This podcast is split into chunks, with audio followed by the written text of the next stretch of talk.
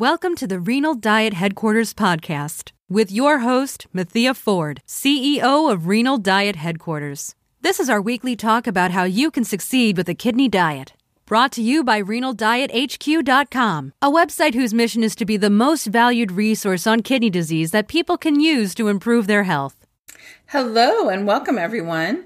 Today, we're going to tackle a common myth about diet and chronic kidney disease, or CKD, specifically about potassium. There's a belief that if you have CKD, you can't eat any potassium rich foods, but is this really the case?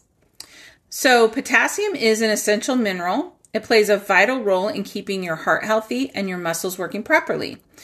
But when it comes to CKD, managing potassium levels becomes crucial, especially in the later stages, stage four and stage five.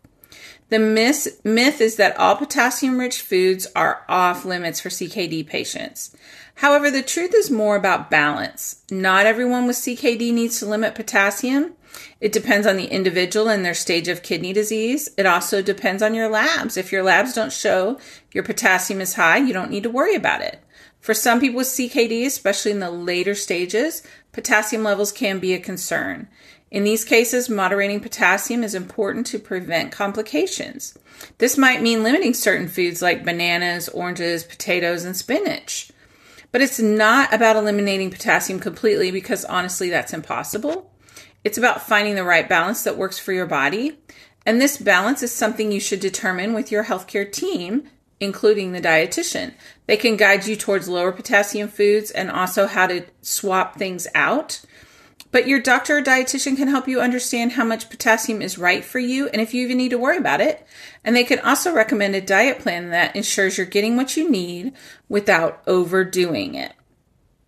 So let's bust this myth. Potassium is still a part of a healthy diet for many with CKD, but it is all about individual balance and medical guidance.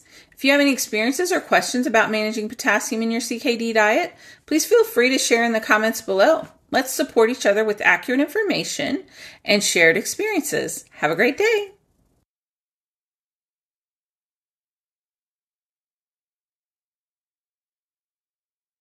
You've been listening to the Renal Diet Headquarters podcast head on over to the website at www.renaldiethq.com slash go slash email to sign up for our email list and get exciting updates every week on what is happening. Thanks, and we will talk to you again next week.